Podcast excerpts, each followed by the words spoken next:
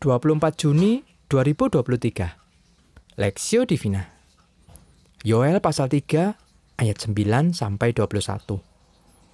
Maklumkanlah hal ini di antara bangsa-bangsa. Bersiaplah untuk peperangan. Gerakanlah para pahlawan. Suruhlah semua prajurit tampil dan maju. Tempalah mata bajakmu menjadi pedang dan pisau-pisau pemangkasmu menjadi tombak. Baiklah orang yang tidak berdaya berkata, Aku ini pahlawan. Bergeraklah dan datanglah, hai segala bangsa dari segenap penjuru, dan berkumpullah ke sana. Bawalah turun, ya Tuhan pahlawan-pahlawanmu. Baiklah bangsa-bangsa bergerak dan maju ke lembah Yosafat, sebab di sana aku akan datang untuk menghakimi segala bangsa dan segenap dari segenap penjuru. Ayunkanlah sabit, sebab sudah masak tuayan. Marilah, iriklah, sebab sudah penuh tempat anggur. Tempat-tempat pemerasan kelimpahan, sebab banyak kejahatan mereka. Banyak orang, banyak orang di lembah penentu, penentuan. Ya, sudah dekat hari Tuhan di lembah penentuan matahari dan bulan menjadi gelap, dan bintang-bintang menghilangkan cahayanya.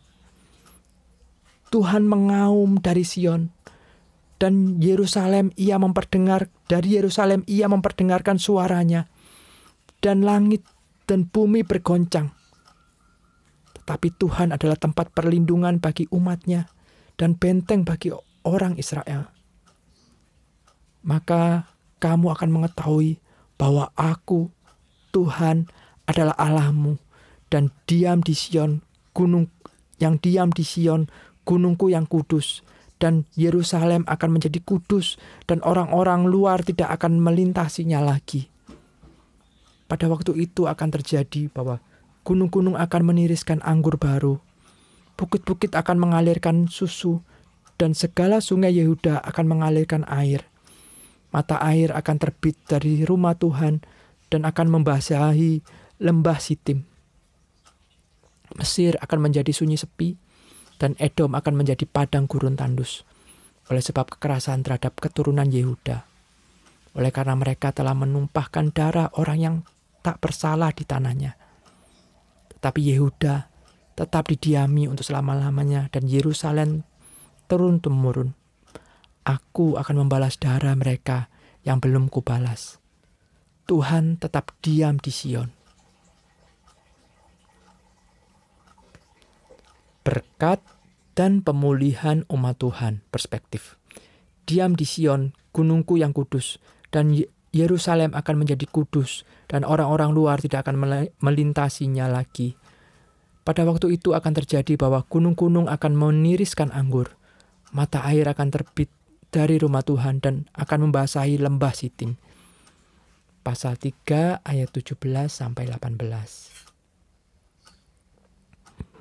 Perikop terakhir kitab Yoel ini menyatakan janji Allah bahwa Yerusalem atau bangsa Yehuda pada suatu hari nanti akan dibebaskan dari musuh-musuhnya dan berkat Allah akan dicurahkan atas umatnya. Berkat pertama adalah Allah akan diam di Sion ayat 17. Artinya Allah sendiri yang tinggal di antara umatnya dan menunjukkan kasih dan perhatiannya bagi mereka. Setelah umat Tuhan melewati pergumulan, bencana dan berbagai peristiwa memilukan adalah indah mengetahui bahwa Allah ada di tengah-tengah umatnya. Sungguh Tuhan tidak pernah meninggalkan umatnya. Dalam segala keadaan ia tetap menyatakan kasih dan kuasanya. Berkat kedua, Tuhan akan memulihkan keadaan umatnya. Yerusalem akan dipulihkan dan menjadi kudus. Umat Tuhan akan tinggal di negeri yang dipulihkan.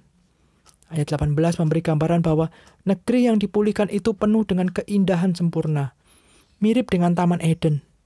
Mata air yang memberi kehidupan mengalir dari rumah Tuhan, menggambarkan berkat yang datang dari Allah. Orang-orang yang percaya kepadanya akan terus-menerus menghasilkan buah. Kitab Yoel dimulai dengan nubuatan tentang penghukuman dan penghancuran negeri karena dosa. namun diakhiri dengan nubuat tentang berkat dan pemulihan Tuhan. Yoel memulai dengan menekankan perlunya pertobatan dan mengakhirinya dengan janji pengampunan dan dihasilkan yang dihasilkan oleh pertobatan. Kesimpulannya, Yoel mau menunjukkan bahwa mereka yang berdosa dan tetap tidak mau bertobat akan menghadapi murka Allah.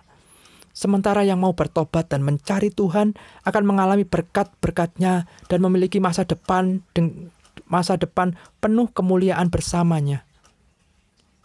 Pesan Yoel bagi kita, jika ada dosa, segeralah bertobat.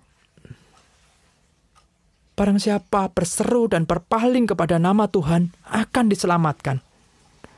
Seburuk apa pun kesalahan dan dosa kita, ketika kita mau bertobat maka akan ada berkat dan pemulihan dari Tuhan. Namun, barang siapa yang tetap menolak Allah dan tidak mau meninggalkan dosa, akan menghadapi penghukumannya dan kehancuran hidup. Studi pribadi, adakah dosa yang terselubung yang belum kita bereskan di hadapan Tuhan? Apakah janji Tuhan bagi mereka yang mau bertobat dari dosa? Pokok doa, mohon agar Roh Kudus terus menerangi hati kita dan membawa kita ke dalam pertobatan.